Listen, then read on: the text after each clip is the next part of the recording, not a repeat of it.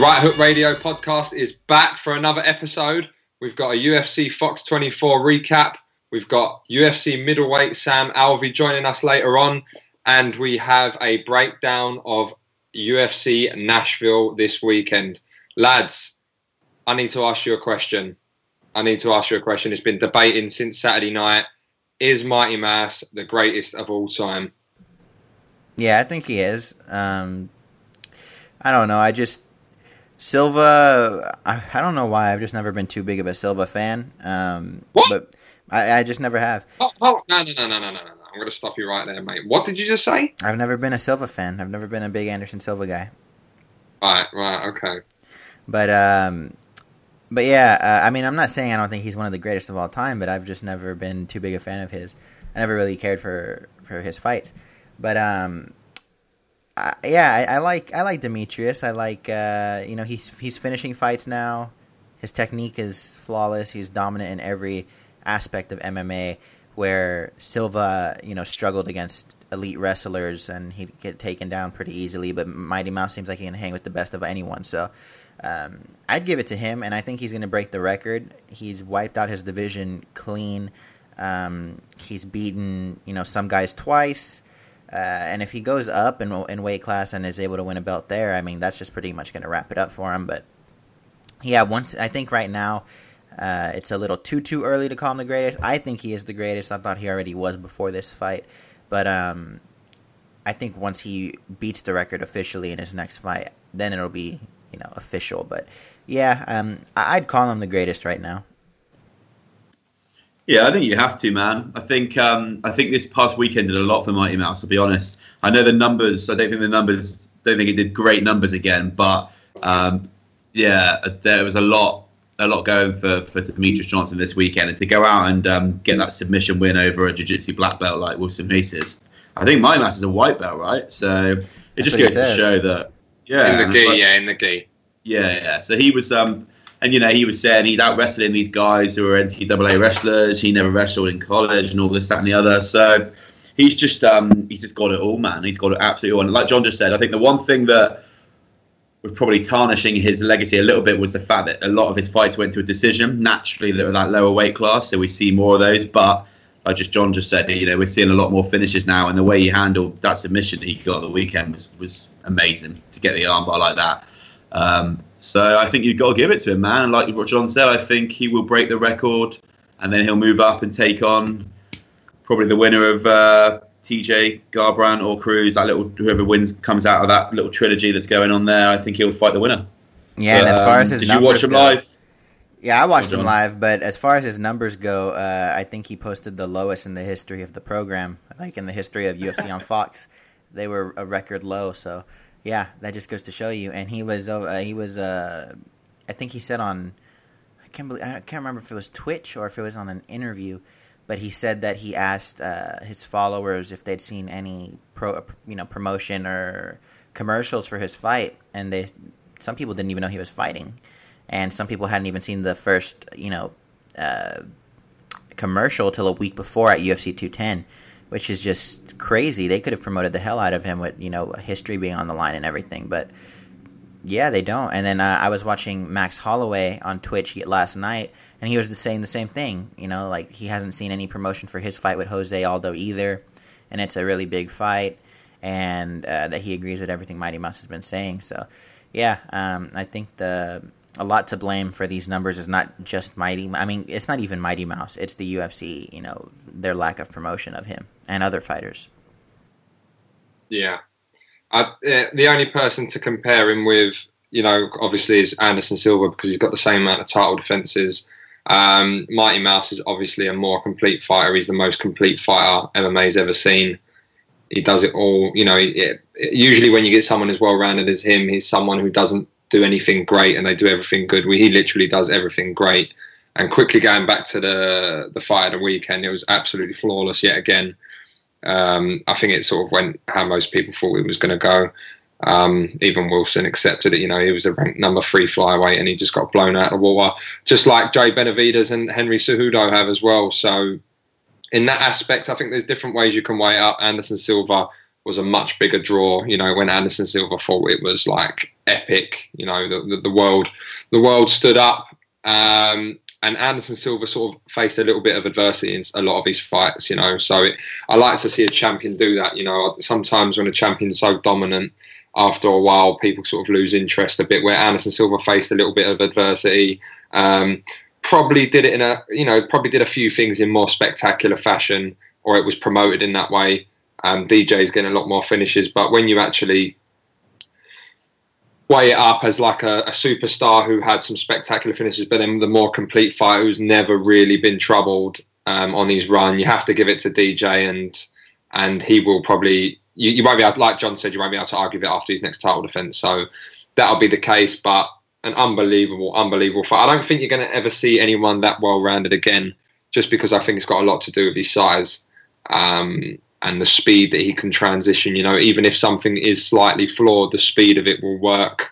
Um, it's really hard to to break down someone who moves that quick. You know, because any he, he could change one wrong footstep in a second, um, and it's not a wrong footstep. So doesn't get as punished as much if he makes a mistake, and he's just absolutely flawless. But as an overall superstar and the greatest of all time, I, f- I still think it's Anderson Silva. It's a valid argument, mate. Absolutely. Yeah. Yeah, I've seen a lot of it going out on Twitter and Instagram over the last couple of days, and everyone's got their opinions. But at the end of the day, they're both unbelievable. Jon Jones could have done the record, but he's obviously done his things. GSP steps away before he probably was going to get caught. Um, but moving on to the co-main, the people's main event, which I was looking forward to the most. Um, a little bit of a shock, not a little bit of a shocker in, in most people's eyes, but I really favoured Waterson in this fight. I know you two did as well when we did the breakdown on the last episode. But Namajunas just come out and looked like a absolute beast. I mean, that head kick she caught Waterson with before she submitted her was Holly Holm, Ronda Rousey esque. Um, and what did you boys think of it anyway? Yeah, that's exactly what I was going to say. That head kick reminded me of the Holly Holm and Ronda Rousey fight. Um, but yeah, I, you know, the only I, I, right off the bat, I thought Michelle, you know, was gonna do well because she got that throw and she got her down, but then Rose, you know, flip position on her, and and from then on out, man, it was all Rose all night long, and she really, uh, you know, and I think a lot of it was us. I don't want to say buying into the hype, but I can't think of any better word, but um, because it's not just hype behind Michelle. I think she has a great skill set, but Rose. Uh, you know, she's she's only had what eight to nine professional fights, maybe ten. And this was her tenth, yeah. Yeah, and and she she's fought like the best of the best already, man. And she she's already, uh, you know, Dana White said she's next in line for the title shot. I mean, that's crazy to think that she's going to get that title shot. We haven't seen that since what Brock Lesnar uh, getting a title shot with less than ten fights. So that's great for her. Um, but I was really impressed by by uh, her performance. That that everything she did, man, uh, was great. As soon as she got taken down, flip position, and head kicked uh, Michelle. I think that was in the second round. And from then on out, man, it was just that was it. So it was it was tough to see Michelle get beat down like that. Uh, you know, we've had her on the show before, and uh, she's just she's a great person, great person to talk to. But that was just a great showing by Rose, and I'm really interested to see how she matches up with either Jessica Andrade or Joanna Jędrzejczyk. Uh, we'll see how that whole thing plays out, but it's going to be fun. The strawweight division is getting a lot of talent, so it's a lot of a lot of fights to be made going forward. Quick question: You you got no qualms of her getting the next title shot, both of you? No, no, no problems uh, at all. Mm-mm. I think the winner of this got the shot, in my opinion. Yeah, yeah. What did you fair. think of the fight, Jack, mate? Yeah, I was like I said, I picked Michelle to win. Um, in, in my pitch, she's a fat, uh, um, friend of the podcast. But yeah, man, that head kick, Jesus Christ! And it was really sad to see. I saw a horrible slow mo video of uh, Rose squeezing the fuck out of Michelle's head, and the no blood was pouring out of her nose. It was pretty nasty yeah. to watch, man. But um, I've seen a um, I've seen a, a photo afterwards of her and uh, of Michelle and her kids and her husband sporting nice and two nice black eyes. But yeah, Rose Rose a deserved winner on the night, mate, and um, I'm really looking forward to that that matchup with uh, Jędrzejczyk or Andrade. Really yeah, she um, she she sort of performed like she did in the Tough House. You know, she she dived on submissions, she was just when Rose is on, she's on, and I think that's why a lot of people were quite surprised when Karolina beat her because when Rose, you know, is on top form, she's on top form. But then we did see her lose to Esparza in the tough final, and we did see her get beat by Karolina, and that's what swayed me towards Waterson. I thought Waterson might get it done, and Rose sort of fade sometimes when it start uh, don't start going her way. But then when she got taken down in the first round, I thought, oh, this could be it. But she she come back, mate, and that head kick and that rear naked choke, like Jack said, she squeezed on it. She jumps on submissions. I remember she submitted Angela Hill, took her back and just squeezed the fuck out of her neck. Um, really excited as well to see her get the winner of that fight.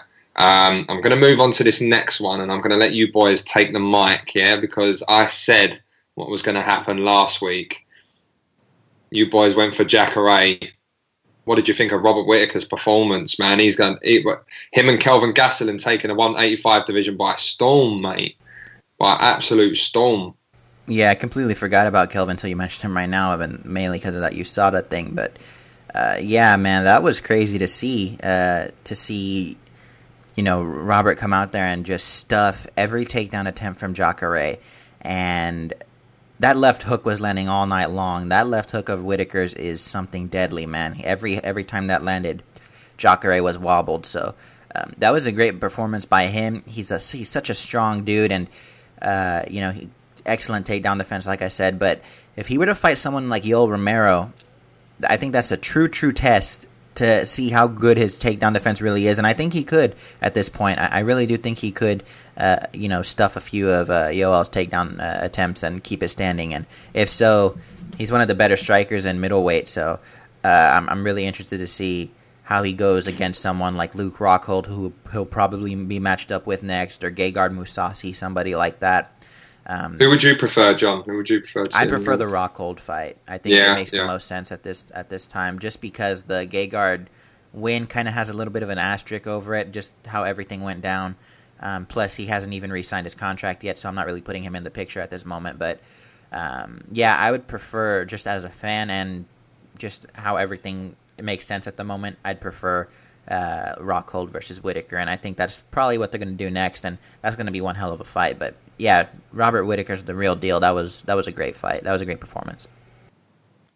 We said, man. I mean, yeah, we said that um, Whitaker would be dangerous in that first sort of first half of the fight, and um, the first. I think I predicted Jacare to win, and I said if Whitaker was to win it, he needed to get it out in the first, and I'm I was close-ish, but yeah, dude, Whitaker is you know those first sort of seven and a half, eight minutes, he comes out with like a storm, and when he catch if he catches you, it's it's game over. And again, it was kind of the night of the head kicks in the main event. Uh, sorry, in the main card this weekend. I mean, there was some, yeah. that was such a clean shot he caught Jacare with. Few people contested the stoppage. I didn't have too much of a problem with it myself. Yeah, I was going to ask you about it. Did you? What, what did you think, John? Quickly, mate, and Jack. I thought it was okay. I wasn't too bothered about it, but there was a few people that contested it. Yeah, you could see he was done even before that. So, mm.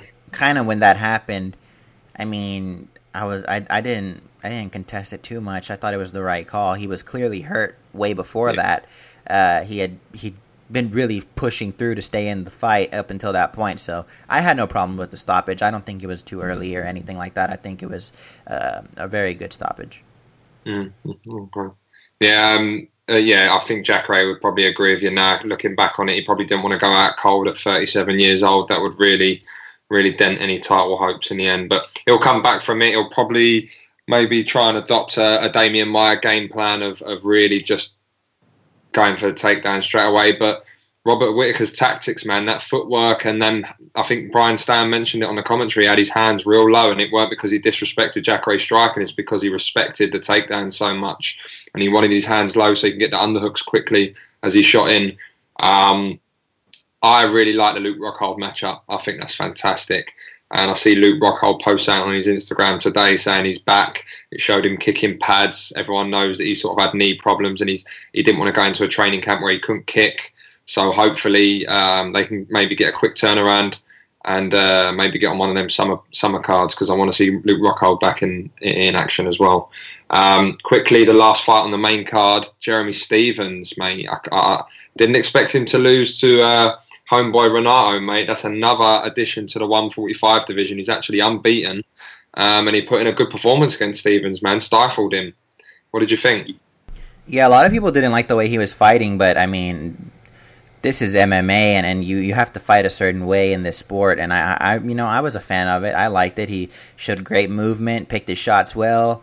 Uh, he was really moving around the octagon really well, and, and Stephens kind of tired out. He was just he was walking him down at one point. You know, he, he lost his footwork. He was just walking walking him down, just trying to take him out with a heavy shot, and it didn't work. Um, so yeah, this was a really good addition to the featherweight division, like you said, and uh, I'm excited to see him going forward. That's a big win to have under your belt. So uh, yeah, I'm, I'm excited to see who, one who they match him up with next, and, and two how he performs when he gets up into the you know upper echelon at the at 145. But yeah, that was a great win for him, and uh, I'm I'm really excited to see him. I, I really like that performance. Yeah, Stephens was um, just to go on what John said. Some people weren't happy. Stephens was pointing to the middle of the ring, wouldn't he, and trying to get him to stand there and bang. And this guy was like, "Fucking, I'm not going to stand and bang there with you. Like, mm-hmm. why would I do that when he's got the movement?"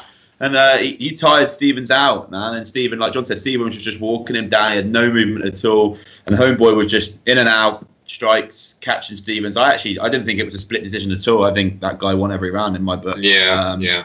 So I, am not sure where the split came from at all. I think Stephens Stephens looked pissed at the end that he didn't get the result, and I think he should have lost 30-27. But um, yeah, man, bit out of nowhere. If I'm honest, there wasn't much talk about this guy. It was it was kind of oh Stephens is back, you know, he's fighting uh, this random dude, but. This is it, mate. In the UFC, anything can happen, and um, I'm looking forward to Renato's next performance for sure. Yeah, no easy fights in the UFC. Quickly um, on the prelims, Volkov picking up a win over Roy Nelson. You know, if Roy Nelson doesn't get the knockout, I think we said it, he usually loses by a decision. Another decision loss for him. Volkov was a giant, mate. I, he looked absolutely huge against Roy. And obviously, Roy's not the biggest of heavyweights. He's obviously, you know, carries a lot of extra excess body weight around his stomach, but he's not the tallest or he hasn't got the, the biggest frame in the heavyweight division. And Volkov just looked huge against him and mm. sort of employed that Stipe, uh, Stipe Miocic tactic that he did against Nelson and just sort of outworked him. Uh, got a good win. Tim Elliott versus Louis Smolka. What a fight that was on the prelims, man. That was unbelievable. Did you enjoy that one? That was a scrap, man. that was a good fight, man. Yeah, those ground transitions were beautiful. Everyone was just rolling around, and and Smolka was rolling out of everything, and man, yeah, it was great. It was really fun. But uh, yeah, that was that was that was a, that was the fight of the night, wasn't it? Um, I think it was. Yeah. Yeah. yeah. Dana was, was Dana was saying he's only he was sort of saying you only ever see sort of a handful of the, those kind of fights. I think he reeled off a few. I can't recall them now, but Diego Sanchez, like, Nick Diaz comes to yeah, mind. Yeah, those kind of fights, man, where it's just transition after transition, and it was just uh, it was a great skill set to watch. I'll be honest. Yeah, well, even Louis Smolka said it in his interview. He said that he, he, you know, he sees him in Tim Elliott, very, very similar fighters, enjoy the scrambles, and he, he wasn't wrong. And to be honest, mate, after Elliott's performance against DJ, he he might not be too far off of getting a rematch from Mighty Mouse. Um, personally, I would like to see Mighty Mouse fight Ray Borg. I think he's been he's been fantastic. But Elliott, yeah. you know, he's, he's he's making a good case. And if Ray Borg doesn't get that title shot, I'd love to see Elliott fight Ray Borg. That would be an unbelievable fight. Um, Aljamain Sterling, uh, friend of the podcast, got back on the win streak. He um, adopted a little bit of a different game plan, and uh, I liked his comments. He come out and said that he changed his game plan because the judges don't know what they're looking at. a bit of a bold statement. Um, yeah. I suppose he'll be with uh, old Raging Al in fight week this week. Uh, probably pumping Raging Al. We'll probably see a great post fight interview from Raging as well, mate. So you booing me? You booing me? Great win for Sterling, and I'm going to annihilate Homeboy's name. I think everyone knows what I'm going to be talking about on the prelims. Tom, I have no idea how to say his second name, but Homeboy did the splits after he won. He looked fantastic as well, mate. um, yeah, that's fight recap. Yeah, that's yeah. fight recap wrapped up, mate. We're going to take a quick second, mention our sponsors, and we'll be back with this week in MMA. This episode of the podcast is brought to you by Winc, the world's only personalised wine club. Have you ever been in the wine aisle at your local store just staring at the massive selection of wine with no idea which bottle to choose? I know I have. Well, the days of playing Russian roulette with your wine selections are over. Winc is a revolutionary new wine club that takes the guesswork out of choosing your wine. They have a simple six question palate quiz that will match you with a delicious high quality wine you are guaranteed to love.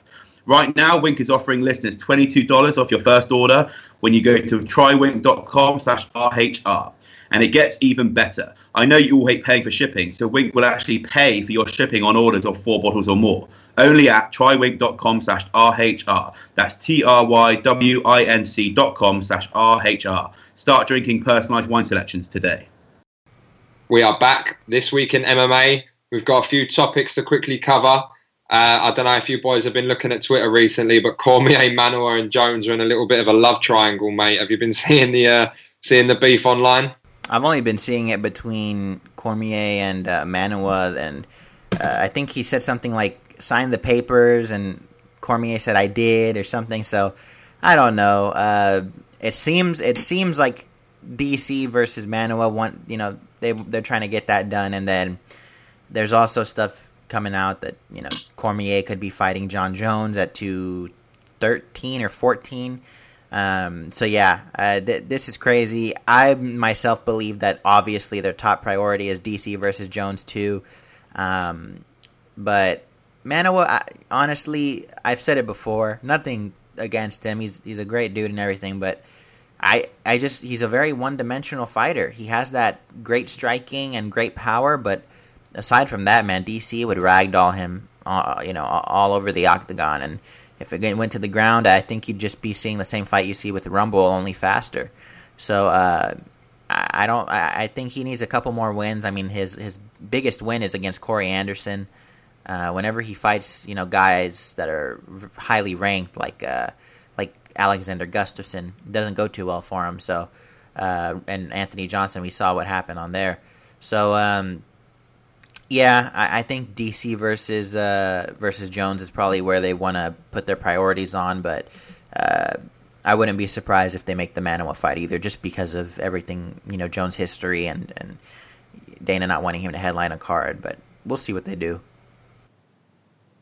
Oh, if Jones is available, then there's um, there's no there's no doubt that it's going to be Jones Cormier. Um, in my opinion, I think that's that's obviously the fight to make. Uh, I agree with John. I'm a big Manuwa fan. Obviously, he's from the UK, but I think he would be in a world of trouble against DC. I think in the first round, he'd have that, I would say, puncher's chance because he's a bit more skilled than that. But you know, he's got that power to, to knock anybody out. But we've seen DC eat that shot from Rumble in their first fight and get up and then throw him around the octagon. So I think that would end really badly for Manuwa. And um, you know, we had a few good performances. Like John said, he's it's tricky because you get a few wins in the light heavyweight division, and then what do you do? You have to fight one of these top guys because the division's so light. Well, light, you know what I'm saying? It's so light. but you know what I mean. So it's kind of throw them to the wolves or not. That's all that's left to fight, really. Once you get to that top four, five guys, they're they're monsters up there. So I don't know, man. I'd like to see Jones and Cormier, and then uh, Mano fight the winner of Glover and um, Gustafsson. Yeah, yeah yeah, I just enjoyed some of the beef, the some some of the uh, some of the insults just going back and forth. You know, Cormier saying Jones has always been on steroids, and a picture come out of Jones looking real skinny, and then deadlifting uh, Jon Jones, and Manuwa saying pretty much uh, take the fight DC, and DC DC sort of saying what you lot have been saying, that it'd ragdoll him about. It's sort of just it's all up in the air until they decide. But I think Dana White's probably not going to have a choice. He's probably going to have to have Jones as a headliner.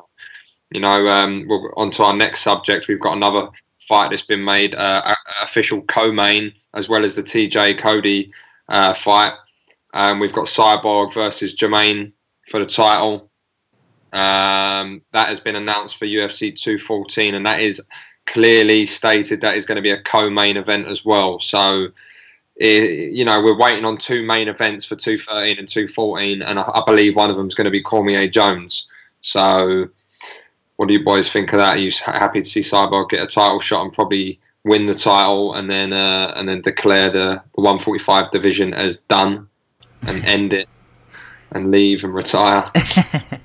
um, I'm excited for her just because I'm a big Cyborg fan. Uh, I, I, you know I, I love watching her fights. You're guaranteed a hell of a fight, and uh, man, this Germaine Durand, de Randamie matchup. It's not a great matchup for Germaine. Um, so I do think she's going to go in there and win the belt uh, rather handily. And I don't know about retiring right after. I think maybe she takes on a couple of top contenders. I, I would like to see her fight Cat Zingano. I'd like to see her fight Holly Holm. I'd like to see her fight, even though it's never going to happen, Ronda Rousey. Um, but yeah, I, am glad that this is going to be, uh, you know, that that Cyborg's getting her shot at the belt. As far as it being a co-main, I really don't know who else you can put above it other than DC and Jon Jones, unless you have someone like Nick Diaz coming back to fight Tyron Woodley, who went on Instagram and said he's already in training camp. Um, and I think that'd be his his his second title defense, right? Because his yeah. first one was against yeah. So um, no, that'd be his no, third. No, no, that'd be his third. third. Yeah, yeah, yeah, that'd be his third because he, de- he, defended it twice yeah. against Wonder Boy. So called him a fight. Yeah. So Ooh. um. Oh, low blow. so yeah, um, there's so many matchups to be made, but yeah, the the one that I that I really think is probably going to be main eventing 214 with uh, Cyborg and de Randamie is probably Jones and DC, or like we just said, DC and Manuwa. But I I I think they're probably going to go Jones DC. Yeah, you didn't mention a woman that might be fighting Cyborg as well if she becomes champion, and that's the current bantamweight champion, mate, Amanda Nunes. They yeah, but she's already shit. said she doesn't do want to fight Cyborg. She's already said she doesn't oh, want to fight it? Oh, Cyborg. Oh, is she? Yeah. Oh, right, fair enough. It's good to have Cyborg back, though. You know, she's she's one of the biggest stars in the UFC. Let's not let's not joke about it, mate. She can sell stuff out in Brazil. She is she's mainstream with her feud from with Ronda Rousey. She's been made like a she's basically the Holly Holm before she fed off Ronda Rousey's uh, fame and, and become an enemy. So she's a massive star for the UFC. So great to see her back. Like John mentioned earlier, Woodley posting a picture on Instagram saying he's back in training camp, but no opponent mentioned. There was a slight rumor for about half an hour that it was going to be McGregor. Uh, I believe Helwani shot that down straight away. Um, but my man Nick Diaz ain't got a fight. Could, who, who, do you reckon it's going to be, uh, uh, Jack? Sorry. Yeah, I, I, don't know, man. Like you say, I was seeing a hell of a lot of stuff that they. Um, I was hearing and seeing shit that Conor was going to wait out his UFC contract before he takes the Mayweather fight because he doesn't want to give the UFC half his pay. So he was going to come back, fight his fight out until his contract out until next year, and then go and do the Mayweather fight on his own. That's what I was seeing, and then obviously the Woodley photo came out, so that all kind of went hand in hand with each other. Okay, Conor's coming back for that third belt, history, make history again fight a couple more times and then go do his own thing. So I, I, I kind of, I kind of believed it. I'll be honest. I thought, oh, okay, this is this is what's happening now. Conor's going to come and try and take Woodley's belt. I didn't like that matchup at all, by the way, for McGregor against Woodley. But we'll um, we'll we won't talk about that too much. But yeah, yeah, so that's been shot. That's been shot down. So I don't know, mate. I really don't know. I mean, GSP's obviously looks like he's going to be tied up with Bisping at some point. Um, who else can fight Woodley for the belt? Maia, you know, I'd love I'd love for them to scrap the Masvidal fight and give Maia the shot, but that ain't happening. Um, yeah, and the winner of so, that's not going to be able. I'll be able, be able to have a quick turnaround, are they? So, no. so it isn't Demian Maia. It's obviously not Jorge Masvidal. So. Uh, it, it, it, fucking better not be Wonderboy Thompson for a third time, so I don't know who it's going to be, mate. But I, I feel like whoever it is going to be, it's going to be a bit of a surprise to us. And I feel like I think you might be right there, mate. Maybe it is Diaz. Maybe they got something up their sleeve. Um, Diaz. Oh, imagine. Maybe it's Nate. I don't know. Yeah. Maybe Nate stayed up at welterweight. I don't know. Yeah. Um, we're going to end this week in MMA. Um, most of the episode is going to be taken up by the recap and the breakdown. We will be back in a moment, and John got to catch up with Sam Alvey, UFC middleweight. Um, we're just going to take a quick mention to our social media. Check us out on all things social media. You can catch us on Facebook, Twitter, and Instagram at Right Hook Radio. Send us in your fight picks and interact with the show and other listeners. Keep your eye out for some fun prizes and giveaways. That's at Right Hook Radio, Facebook, Twitter, and Instagram. Also, you can catch us individually on Twitter at Wilson Scott88, at John Fuentes MMA, and at Jack Lacey with two Y's. All right, we're going to start our UFC Nashville breakdown, but before that, the first fight we're looking at is Sam Alvey versus Thales Leites, and I got to talk to Sam Alvey yesterday, and I'll let you hear that interview right now. All right, I'm here with number three ranked middleweight Sam Alvey. Sam, how are you? I'm not number three, number thirteen. I believe that's what I said. It was. Is it not? Did I say three? I, I heard three, but my, my kid is also talking to me right now, so I might have misheard. it's fine. Number 13 ranked. Let's get that straight. Number 13 ranked, Sam Alvey. Uh, Sam, hope everything's going well for you in training camp. Um, the last time we spoke, you actually were heading into your fight against Nate Marquardt, who you had some history with on The Ultimate Fighter. You ended up winning that fight uh, via unanimous decision back in January. Uh, what was that? You know, what was it like to fight in Denver in that altitude, and what was it like to get a win over a guy who, like we said, you've had history with in Nate? Uh, you know, the altitude wasn't so bad. I had fought prior to that fight. I fought in Mexico City, and that was about a thousand feet feet higher. Um, so it wasn't so bad. Uh, then to get the opportunity to fight someone I respect so much like Nate, uh, you know, an old coach of mine was just it was a fantastic opportunity, and I was so grateful for him to him to take take it. And uh, did he tell you anything after the fight? Did you tell anything to him? What was the interaction like after that? Uh, no, I didn't really get to see him much. You know, I, I at that point I had been uh, I had been in Colorado for about two weeks, so I was excited to get home. Um, so I, I, I just went straight home. Oh, okay. And uh, after that win, it was a pretty big win for you. Did you take some time off from the gym, or did you get right back in there? What have you been doing since January? Uh, I just, I'm a 24 7, 365 days a, a, year worker outer. Uh, so I was back in the gym on Monday. Uh, it's just what I've always done, and I, have always enjoyed doing it. And you got a uh, stout matchup against Thal- uh, Thales Leites coming up. You're going to be on UFC Fight Night 108. Uh, you're headlining the prelims, is that correct? Yep, yep. I thought I was going to be the main card, but no, they they wanted another big headliner, so they put me on there, and uh, I'm I'm fighting Thales Leites as, as the headline fight.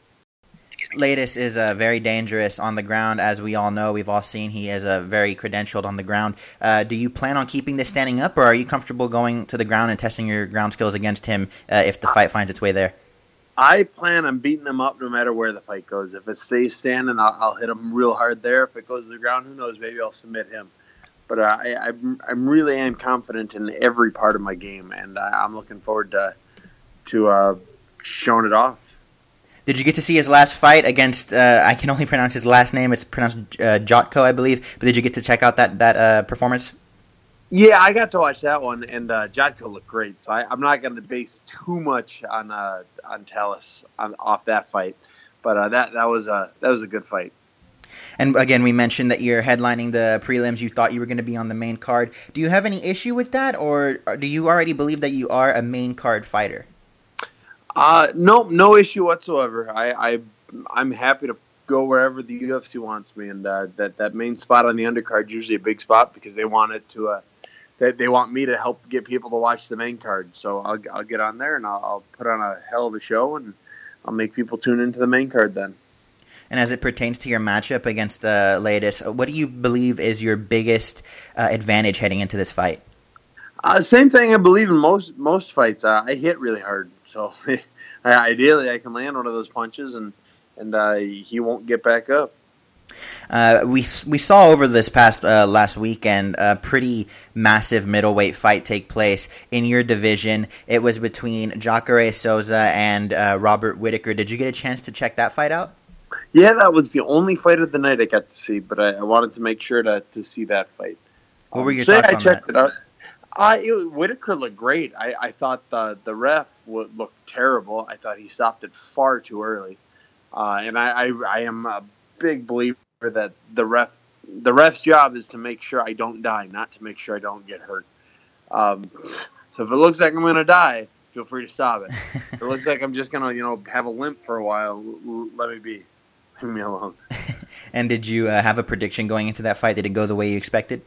No, I, I thought Jacare was going to get it down, but Jacare looked incredibly stiff. I mean, he didn't move right. His hands were up way too far. He just he, he didn't look like himself, and uh, Whitaker took full advantage. Right when you get into the top ten of the middleweight division, it, it's all uh, just a bunch of monsters. At, right at 10, you have Vitor Belfort. Then we mentioned uh, Jotko, who just got that win over uh, Leites. Uh, you have Derek Brunson. Anderson Silva is at 7, which is crazy to just think about given his history uh, in the division. And then you crack into the top 5 with, you know, guys like Weidman, Mousasi, Jacare, things like that.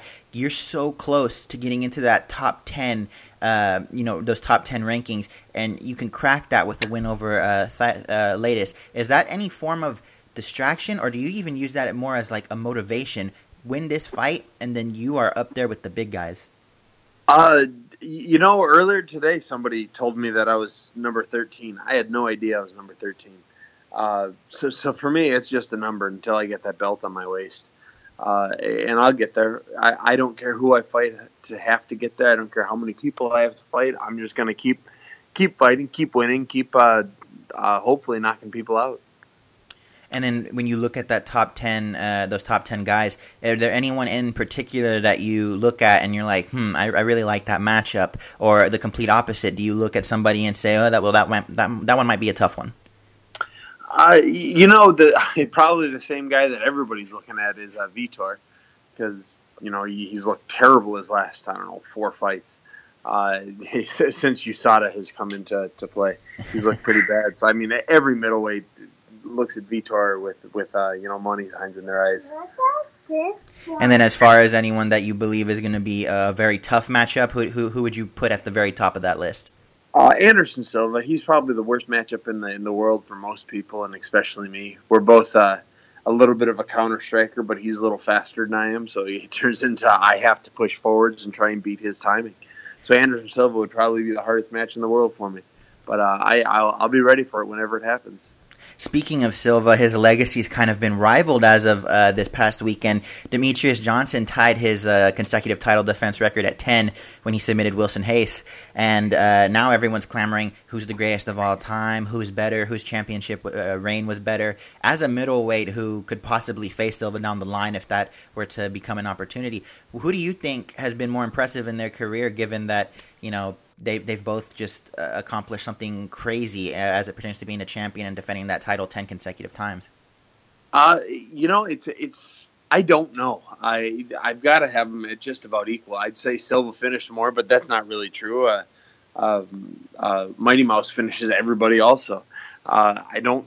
I, I think Mighty Mouse has two, has beaten two of the same guy. I think John Dodson twice uh, where Silva's never fought anyone twice like that. So maybe that gives Silva a slight advantage. But they're both so impressive. Uh, they they really are, and they've both beaten the best in their division at the time that they were the champion. And um, I, I still think either of them could beat you know the champion, right? Could beat and hold that title for another ten fights. And I, believe the last time we spoke, which was just right before your fight in January, the news that GSP was coming back hadn't quite broken yet. Everyone knew he was planning on it, but the, fight between him and Michael Bisping had not become official. Being in this middleweight division and how shaken up it's going to be, uh, and put on hold yet again the title picture when Michael Bisping defends against uh, George St. Pierre. What are your thoughts on the whole, uh, you know, GSP coming in receiving an immediate title shot? A lot of people seem to be upset about it. Are you on that boat, or are you a little more? Uh, you know, it doesn't it doesn't really affect you in, in any way.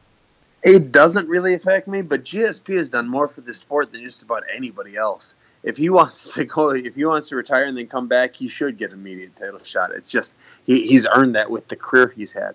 So I, I, I'm I'm thrilled for him. I'm going to tune in and watch. And unfortunately, I think he's going to get beat. oh, really? You're so you're you're predicting Bisping over GSP? Yeah, yeah, I am. What uh, w- what in particular makes you think that? One, GSP is small.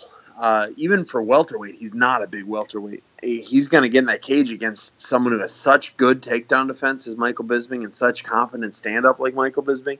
I, I just think he's going to be GSP is going to be found flat. Um, both guys, you know, both guys have kind of made a career out of outpointing their opponent as opposed to finishing, and uh, GSP does it with his wrestling more times than not and I don't think he's going to be able to outpoint Bisping uh, with his wrestling. Bisping is going to be too big and too good at takedown defense.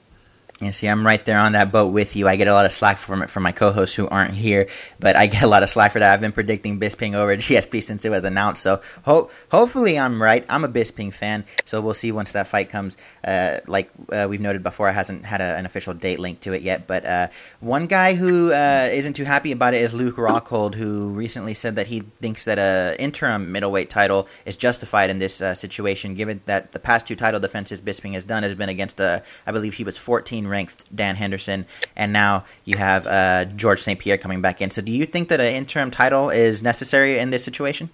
No, I think those interim titles are always dumb. I don't think.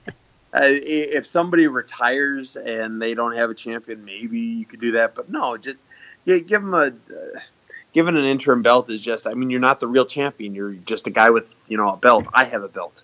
I think I'm a purple belt. Uh, that, that would that would mean just about as much as an interim belt. I, I know you can probably make a little more if you have the title interim champ, but I, I Rockhold's coming off a loss. Everyone's coming off a loss except for what Mousasi and uh, uh, Yoel. And Yoel's a cheater, so I'd say give it to Mousasi. yeah. Um, speaking of uh, Mousasi, how did you feel about that? That the whole thing that happened in New York between him and Weidman. I thought it was ridiculous, but of no fault of Weidman or Mousasi. I thought it was entirely the ref's fault, and he's a good ref. It was just a really bad situation. Uh, that that whole commission seems like they don't know what's going on. The New York Commission. Uh, yeah, as a fighter, does that kind of make you a little hesitant to accept any fights in New York? I mean, I know you're going to be fighting in Tennessee, so that's not really anything on the table at the moment. But if the opportunity were to arise for you to fight in New York, does it make you just a little hesitant that you know your record or, or something could be potentially screwed up by you know the this commission who's been making quite a bit of mistakes as of late? Uh, it, it does, and I used to really want to fight in Madison Square Garden, but I don't want to anymore they're going to let uh, DC blatantly cheat like that. I mean, in front of them, and, and then they're going to the screw up. I mean, they, they don't allow replay, and they do allow replay, and then they, yeah, I, I have no interest in fighting in New York anymore until that commission figures out uh, uh, which way is up. and did you do you have any? Did you wrestle like in, in high school or college or anything like that? Uh, yeah, yeah, I wrestled two years of high school, two years of college. So, is this towel trick thing and not anything new to you? Have you seen this before? Oh, I've seen that before, and I've seen that you stand on your head backstage, and that helps, yeah, a few ounces. Um, I, I, actually fought a guy once, and, and it was their corners put the towel on, on his belly, uh, just just enough to, to inch him off over the the line. Wow. And, uh, yeah, and it's you know what if you get away with it, power to you. Like I've got no ill will towards DC, but the commission is the one that blew the call. I believe that uh, Johnson came in underweight uh, at I think it was a pound and a half, and then somehow Cormier lost a pound and a half. So, do you think there was any sort of scale tampering that took place, or do you want to put this on the on you know on the towel incident? No, it was all the towel, and, and that's if you ever play with it yourself. That that towel, to, touching the towel, touching anything outside of the scale is you'll lose. I mean, real quickly you'll lose the weight. I, am sure you've answered this question uh, so many times. Your nickname, Smiling Sam. Uh, you always seem to be so positive uh, in everything you do. Every interview I've ever heard you with, you always have this upbeat attitude and anything like that. Uh, where do you get that from? Why are you always so so positive and, and, and always have that great energy around you?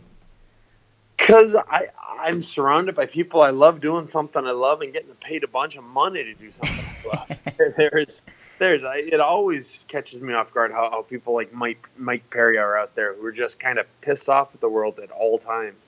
I just don't get how that can happen. Uh, just count your blessings, be happy with them, man. Yeah, that's that's a really uh, fresh outlook on things. You don't really see that too much. Um, so I'm, I'm, I'm, I guess it's safe to say that you don't you're not really a huge fan of you know people who come out and, and, and you know trash talk stuff like that, kind of like the, the Conor McGregor's and, and people like that uh, in the sport. You, you know what's funny is I'm not a big Conor McGregor fan, but I love the way he runs his mouth. I, I, I, I'm obviously the one who's wrong, but I don't think he's that good a fighter. I think he's got way too many holes. Uh, but he runs his mouth and he wins those fights because of the way he runs his mouth. Excuse me do you think it's just a matter of him getting into his opponent's head and they just they're just a little flustered once they get in there? Yeah, I think that's I think that's what it's turned out to be because they're he has the same fighting I mean style every fight. Hit him with a big cross and that is it. And everybody continues to try and box him. They continue to circle the wrong way. Uh, he, he's shown that he has no wrestling. He's shown that he has no jujitsu. He just has a pretty big cross, and it keeps working on everybody. Since we've last spoken, the, the talk for the potential boxing match between him and Floyd has just skyrocketed. What are your thoughts on this? Are you a boxing guy? Are you a boxing fan? And uh, what do you think about you know what this does for the reputation of not only our sport but of their sport as well? Uh, you know what? I I'm I like boxing. I don't follow it that much. Um, you know, when there's a big super fight, I'll tune it on. But even then, maybe maybe not. Uh, I think watching Floyd and wa- watching Conor, Conor gets destroyed and quick. I'm saying he gets knocked out in under three. Uh, but I do hope it happens because it's huge. I mean, that will be the, the, the benchmark for what's a big fight recently because of all this talk you see a lot of fighters come out and they're like well i, I want to do that too. You see guys like nate diaz and uh, jose aldo applying for their boxing license and whatnot. Uh, what do you think about you know these M- mma fighters trying to do boxing as well? Are you on that boat or, or you just want to stick with where you're at mma you're a pure mma uh, you're an mma purist. I, I will go wherever they want to pay me. So if, if you know, if Mike Tyson comes out of retirement and says, Sam, I'll give you $2 million to fight me, so I will be there tomorrow. And I'll fight at whatever weight he wants to fight at. I, I will do anything he wants. Uh, and so if I'll go where the money's at, that's the bottom line for me.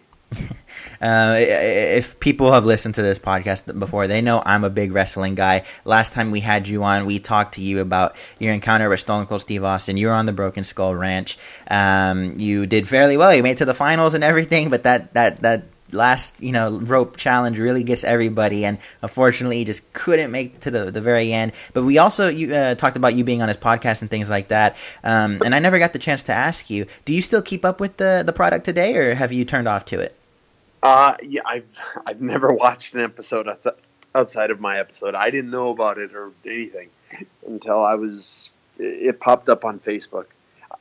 I enjoy the show. I just don't watch enough TV. I wish I did. I just don't. Oh no, I meant. I'm sorry. I, I should have been more clear. I meant. Uh, do you still keep up with professional wrestling? Oh, I thought you meant broke. Uh, no, but I do intend on it. I grew up with it. I love it to, de- to death uh, and I want my kids to get into it. I might be the only person ever that says that, but I want my kids to love. It. And so, uh, as soon as he's old enough to understand a little bit, then I'll uh, I'll I'll start watching it again. And uh, why why do you want uh, him to you know get into it? Because I liked it, so he, will like it. Uh, well, you say you haven't watched it in a while, so I'm guessing you didn't get a chance to check out WrestleMania this past month? No, I, I read you know the play by play. I read everything. You, WrestleMania is usually the the one a, a year I'll get to see. I, I have some coaches that are into it, uh, but we I they didn't have their party this year. Oh wow. Um, and how old is your son, by the way? We, we talk about you know your fighting career and everything like that. What how, what's the family like? You um, you have uh, is is that your only child or do you have more? No, I've, I've got three. So my oldest is three, my middle is two, and then my youngest is eight months. And then uh, your wife is obviously a big part of your career. She's always in your corner. Um, how, how, long have you been married with her? Uh, we've been together for get, getting close to 12 years, but we've been married for uh, just over four. Okay, that's great. And how much uh, how, how, much of a motivating factor is to have her in your corner? Uh, she's the reason I am I'm the fighter I am today. Uh, she she she took it under herself to learn about MMA and to get me involved. Uh, I I, wouldn't I wouldn't have the career I have without her. And does she, you know, train as well, or does she just help, you know, coach you? Uh, from the beginning, we, we always rolled together. So she's more of a jiu-jitsu gal uh, than, than than a striker. Sorry, I got the hiccups, and I always get those the week of my weight cut, and oh, it just drives me nuts. And I'm going to have them for the next I don't know four days. Um, but she, she uh, yeah, she, she she she loves doing all this stuff. She loves watching it. She loves doing it. Uh, she she's you know she, she's wonderful. You said you rolled together uh, a, a, few times. Now, be honest with me. Has she ever made you tap? Oh yeah, all, all, all the time. I just beg her, say, please, please, please, turn turn your rings around.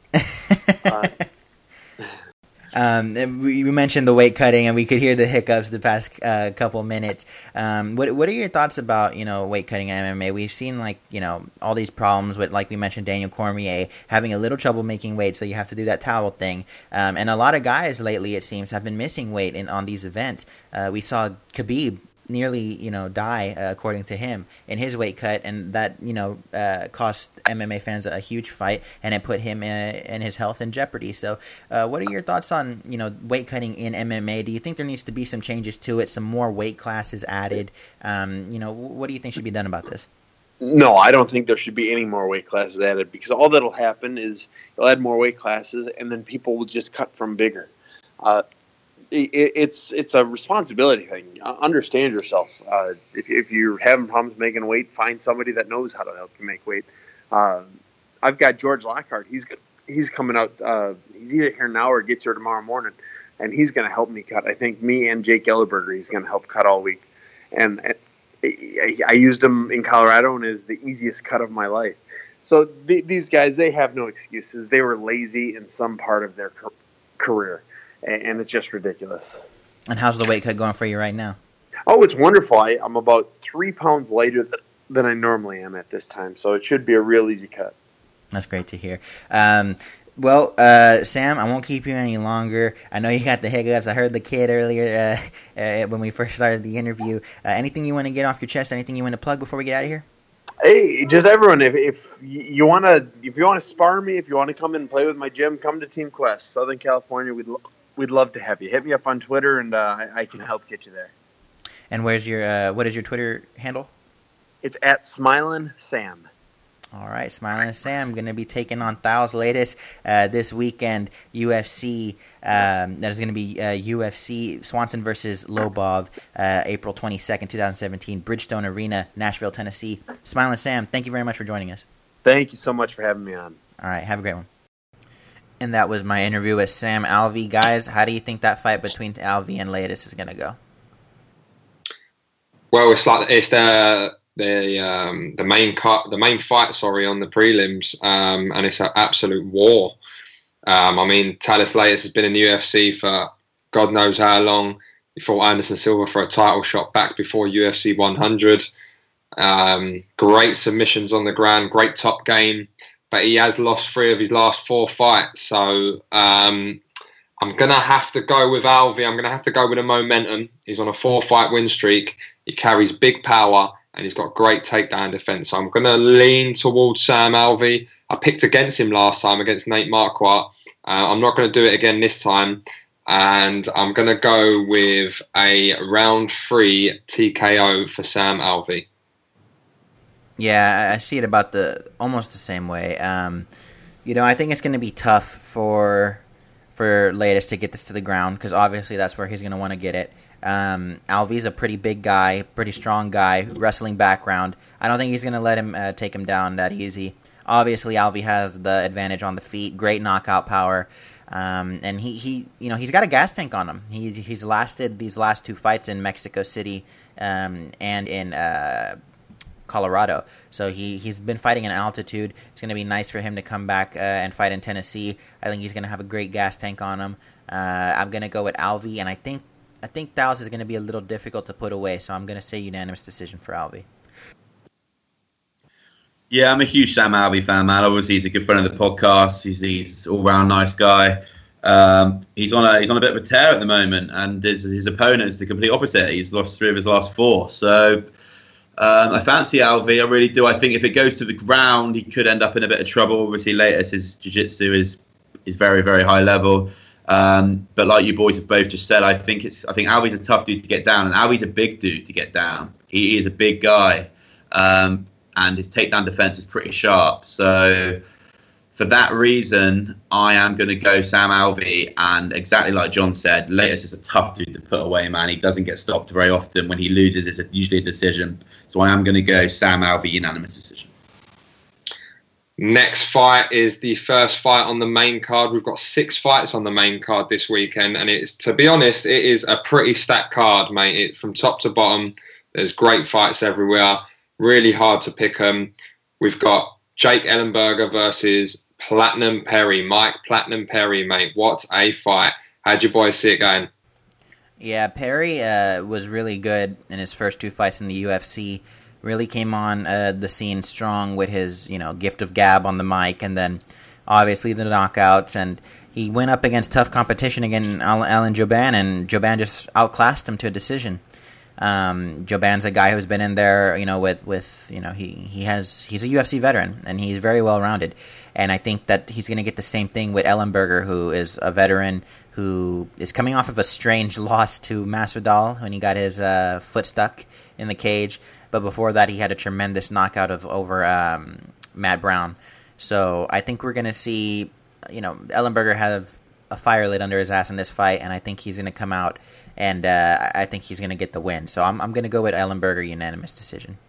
Your boy Scott Platinum Perry's back. Um, yeah. yeah, I'm not sure. Um, I like I like Perry. He, he's a funny guy on the mic. He's there. You know, he's got God's gift tattooed across his stomach. I'm not sure. I think he might win the, the contest for the worst tattoo, either him or Homeboy out of Team Alpha Male with damage across his chest. What's that fella called? um, Darren Elkins. Darren Elkins, yeah, after his lot scrap um, he had the other week. What a fight that was! But in terms of tattoos, wow, Jesus Christ! But God's gift, mate. I um I could see Platinum Perry getting it done this weekend. I fancy his power against Ellenberger. Ellenberger's a tough dude, and like John said, he, he had that major. Uh, I think he was going to get cut before after that Matt Brown fight. I think that was kind of the final straw for him. We heard rumors that he said to Dana, you know, give me one more fight, please, please, please. And he really went out there and, and took it to Matt Brown, and um, he, he, stopped him, and then he yeah that weird fight with Masvidal, which you can't really judge. It was a freak incident. He got his toe stuck. I, obviously, I, I still fancied Masvidal to win that, but um, yeah, Mike Perry, man, he's looked awesome. Apart from the Alan Jouban fight where Jouban shut him down, um, there was a lot of shit talking, quite a lot of animosity coming into that fight. I think he got the be- better of him, um, but I yes, I'm gonna go for Platinum Perry. Um, and I'm gonna go for the round two TKO. I think he, uh, I think his power might might shine through. Wow, you and John picks uh, pick uh, different winners, yeah? What's going on here, mate? The first you time two, for everything, you, my friend. No more pre-podcast collaborating. You you two fell out, have you? You two fell out. Yeah. Trying to catch me up in the points battle, mate. He, said, he said I look like Roy Nelson. Mark Hunt versus Roy Nelson over here, mate.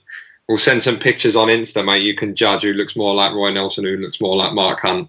We'll get it going, mate. We'll get it going. Um, my prediction for the Ellenberger Perry fight, probably one of the, the most exciting uh, fights on the card for me.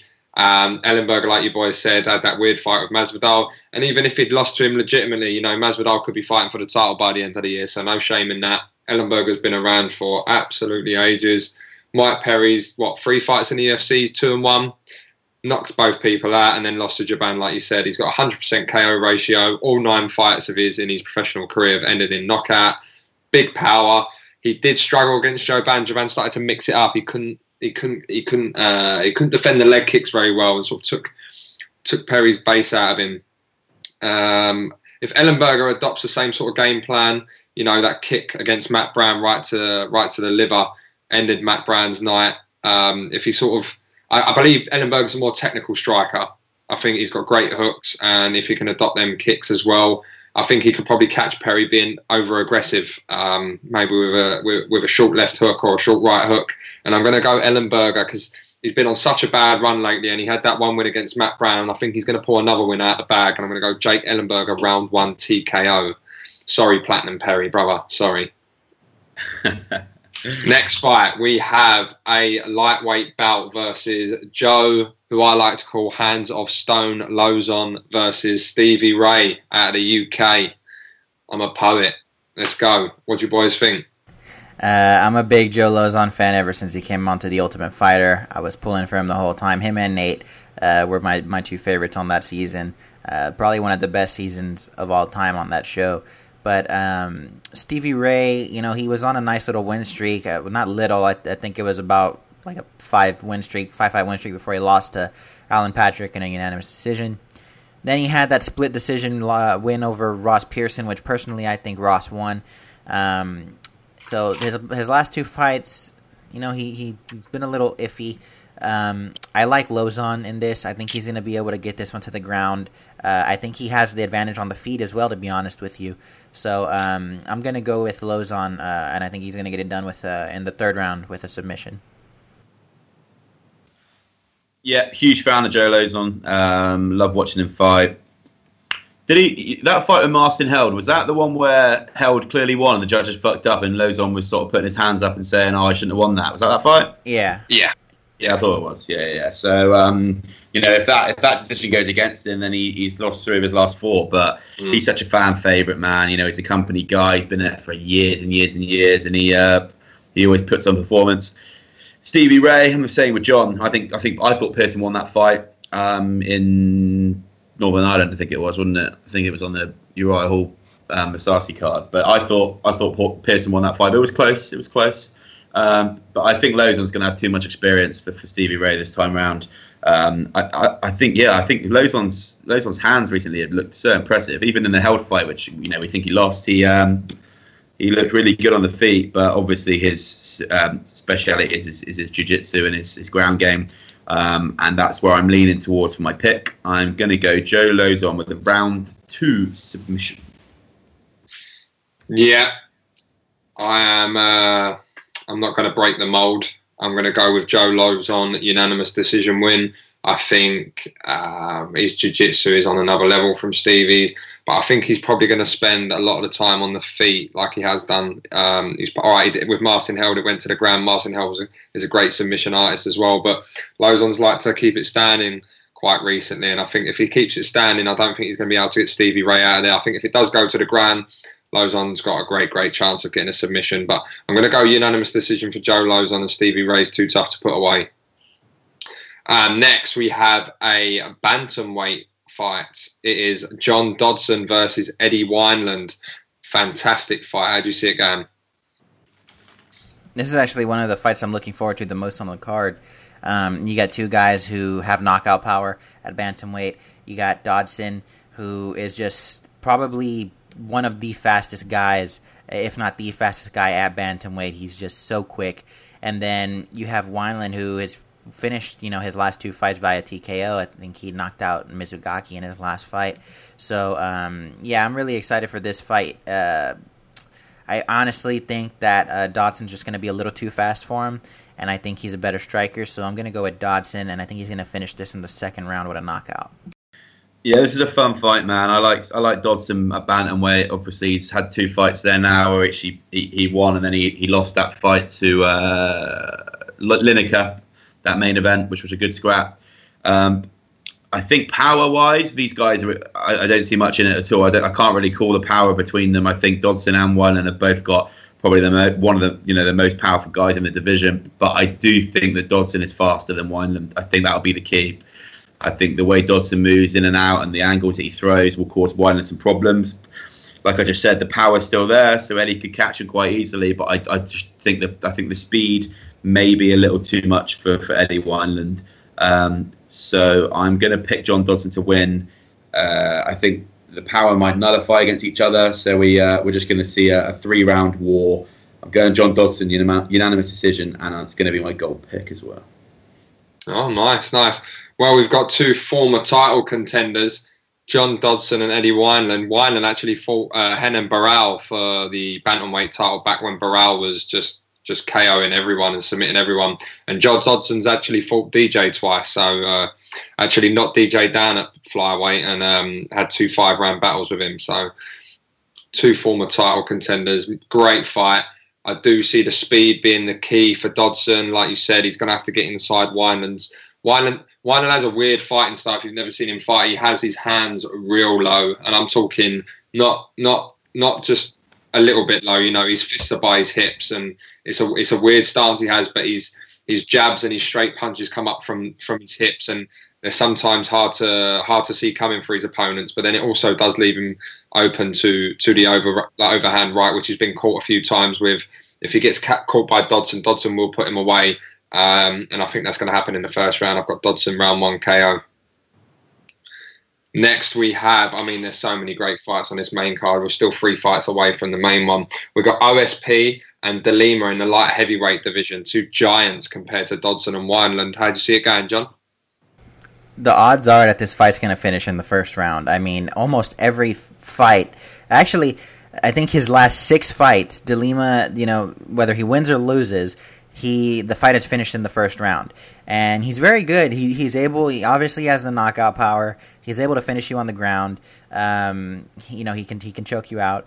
Um, but I think Ovince St. Preux is, you know, not too happy with his past couple performances. He's coming off of that loss to uh, Jimi Manuwa, that knockout, um, uh, and uh, that was in England, I believe. And then he lost a split decision uh, to someone whose name I cannot remember. It was on that, that Korean Zombie uh, versus Dennis Bermudez card. And prior to all of that, he had lost to Jon Jones in an interim uh, light heavyweight title fight. So that's three straight losses for OSP. Um, I think he's going to come back in strong, and I think he's going to get the knockout uh, in the first round. He has tremendous knockout power, and I think we're going to see that in the first round. Yeah. Um, this De Lima dude, I think he, has been around for a while and he's fought numerous times, but I can't picture him in my head. I'll be brutally honest. Um, I'm sure Going under the radar.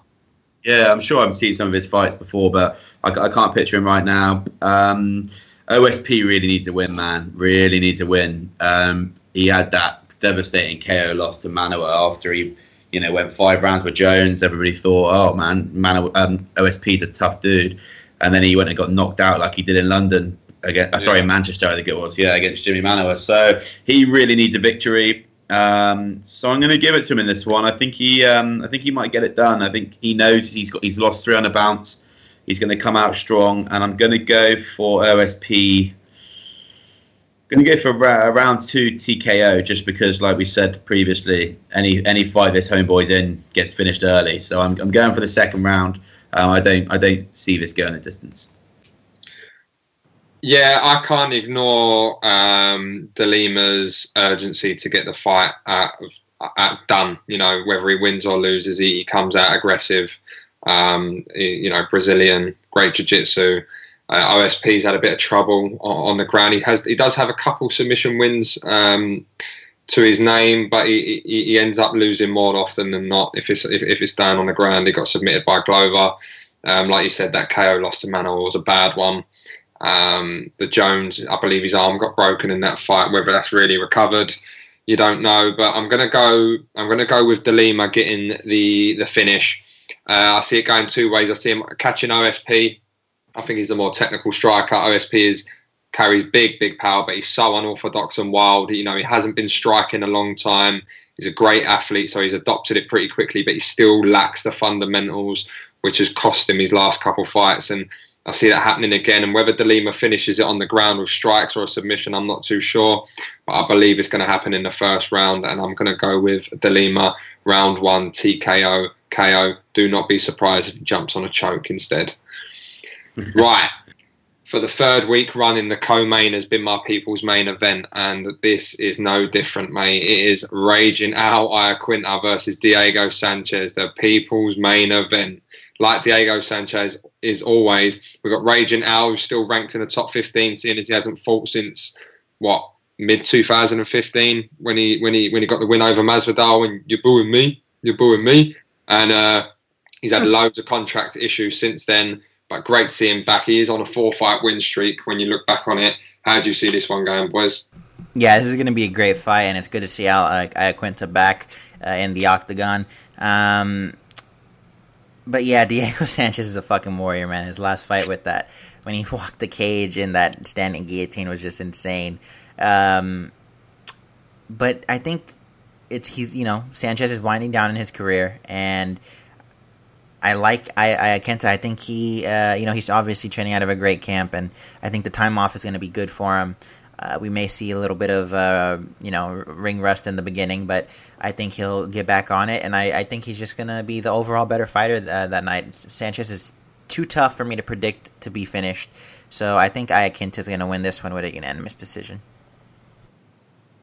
Yeah, this is to be a good fight, man. Every any fight Diego Sanchez is in is is a beast. Um, it's an exciting fight, and Ally and Iaquinta usually brings it as well, man. So it's good to see him back. It's to have been over a year, no, over two years, I think. Since, a, I think it might be about nearly two years, yeah. Nearly two years or so since Iaquinta last fought, so that could play a factor. I mean, Sanchez isn't the most frequent fighter in the world, but he's been in there more frequently than than Iaquinta has. Um, but yeah, I expect Al to come out and win this. I really do. I think Sanchez is a tough, durable guy, but I, I think I think Al Iaquinta will win this. Um, I think he'll win it three rounds to none. I really do. I think he'll I think he'll beat Sanchez. So I'm going to go for Iaquinta unanimous decision. Yeah, um, can't wait for this fight. I see it being typical Diego Sanchez. I see Iaquinta probably getting the better of him uh, in the first half of the fight, probably being a more crisper striker. Um, if Diego looks to take this to the ground, it could be a wild fight. You know, Diego loves the scrambles, great wrestler, great jiu-jitsu. Iaquinta's no no slouch himself there. But I see it probably being contested on the feet for you know the majority of the the first half of the fight, and then maybe a little, most of the second round. But I see Iaquinta slowing down a little bit just because he hasn't fought for a while. And then in typical Diego fashion, I see Diego coming back and maybe winning a little bit of the second round and then and then coming back in the third round and really you know making a case for him to maybe get the decision. But I'm going to say the first half of the fight, Iaquinta gets too much of a lead in the judges' eyes, and I'm going to say he gets a split decision. I'm going to say because Diego gets the crowd rattled up. Um, he's probably going to get a round or two on some of the judges' scorecards, and Iaquinta wins by split decision. Right, so we've all gone raging now there to get back uh, to that'll be five wins in a row if he can get a win this weekend, mate. So he can make a real case at 155 if he does pick up the win over Diego.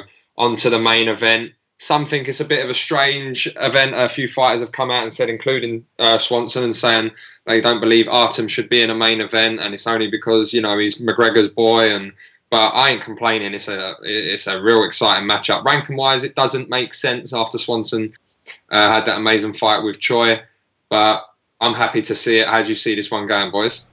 Yeah, I kind of agree. I don't think Lobov is ready for a main event spot, especially against a caliber guy like Cub Swanson. But uh, you know, take advantage of, of what who's around you, and, and, and you know he's just basically taking advantage of an opportunity. So you can't really fault him for it. Um, yeah, I, I, think, like I said, this is going to be a little too much for Artem at this point. Um, I will give him that he is training with Conor, who probably has the best movement out there right now. Uh, Cub is, you know, very slick on his feet as well. I think they're very similar in a lot of ways. Cub, you know, has great knockout power. He moves very well. Um, he's, you know, obviously a little more well-rounded. He, he's a black belt in, in jiu-jitsu. Um, and I think that's really what's going to be Artem's downfall here. Obviously, he Artem is a great, you know, knockout artist. He he has the knockout power for sure, but man, did you see Cub Swanson's last fight against Doo Ho Choi? He can take a fucking hit. So mm-hmm. I don't think uh, I don't think Artem has it in him to be able to finish Cub. In all honesty, and I think that Cub's probably going to get this fight to the ground. I think uh, Artem's probably going to struggle with that, um, and I and I see Cub getting a second round submission uh, for this fight. That's gonna. That's also I didn't mention earlier, but my gold pick is going to be Sam Alvey. Okay, nice pick, nice pick. Jack, who you got for the main event, mate? Yeah, um, I like this fight, mate. I really, really do, actually. I like that it's five rounds as well. Um, I think it will bring out the best in both guys. We've seen what Swanson had in his last fight against uh, Doo Ho Choi. That was wild. Um, and Lobov came off a good performance against Homeboy, who he wasn't supposed to beat. Um, uh, Ishishari, or whatever his name is from, I think he's an Alpha Male as well. Is he Alpha Male boy? Yeah. I think. Um, yeah. So yeah, no, he's looked good. He's, he, I'm not sure. I'm not sure he's earned a. Uh, it was a good performance by Lowell. I'm not sure he's earned a uh, main event slot against Cub, a highly ranked fighter like that. But that's, sometimes that's the way it goes, man. And sometimes sometimes these guys need a, need that break. Having said that, I think Cub's too experienced for him, man. I think it's too big of a step up and too soon. Um, I think it's going to be a wild fight. I really do. I think it's going to be wild. But I have got Swanson taking it in the in the third round. I think he finishes um, Lobov via. Uh, TKO. I reckon. Uh, I think Lobov might drop Swanson. You know, maybe drop him on, in, one of the first two rounds with a big overhand. Um, but I just don't think he's going to have the experience to, to finish him off. And Swanson's so tough. So uh, Swanson round three TKO. Yeah, I, I, really like this fight style wise. Anyway, um, a few things. Lobov come out real tactical the night that McGregor beat Diaz. Um, Lobov had a fight as well and he come out and he had a similar game plan to McGregor. You know, he's landing a lot of leg kicks, showed a lot more discipline in his game from uh, when I see him on TUF. He was just a brawler, just out and out brawler, and he could take a punch and he can give a punch. Um, that being said, that attribute to be able to take a punch is probably going to keep him in the contest uh, a bit longer than I think Hughes lot do. Um, I think he's going to have his moments against Swanson, but Swanson's confidence is sky high now after being on that skid. He, he's won three fights in a row. If he wins this again, mate, he's calling for a number one contenders bout or maybe even the winner of Aldo Holloway. So I'm going to go with Swanson, you know, dominating the most of the fight, but Lobov having his having his moments. And I'm going to say that Swanson doesn't get out him out of there. They probably both fade towards the fourth and fifth, and it gets a little bit sloppy.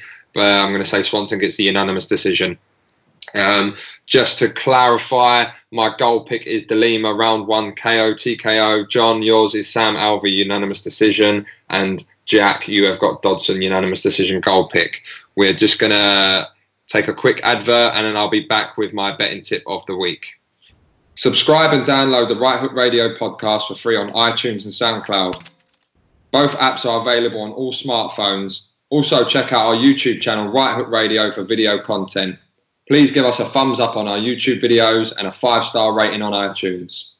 Quickly to wrap up the episode, I have got another betting tip for you this weekend. Apologies for last week's betting tip. I did say Jacare Whittaker will be done in under 1.5 rounds. We were so close. Um, for the people that have followed it and followed the bet before, we could have very, very been two for two.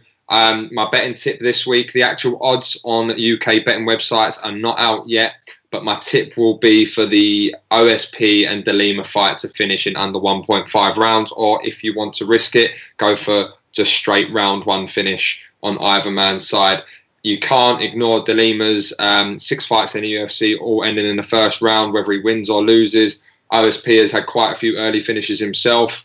Um, I will be posting up on our Instagram, Twitter, and Facebook the actual odds for that when it comes out. So be sure to follow it and pick up that tip. Also, Ellenberger is quite a big underdog on this card. I think he's got a great chance of winning.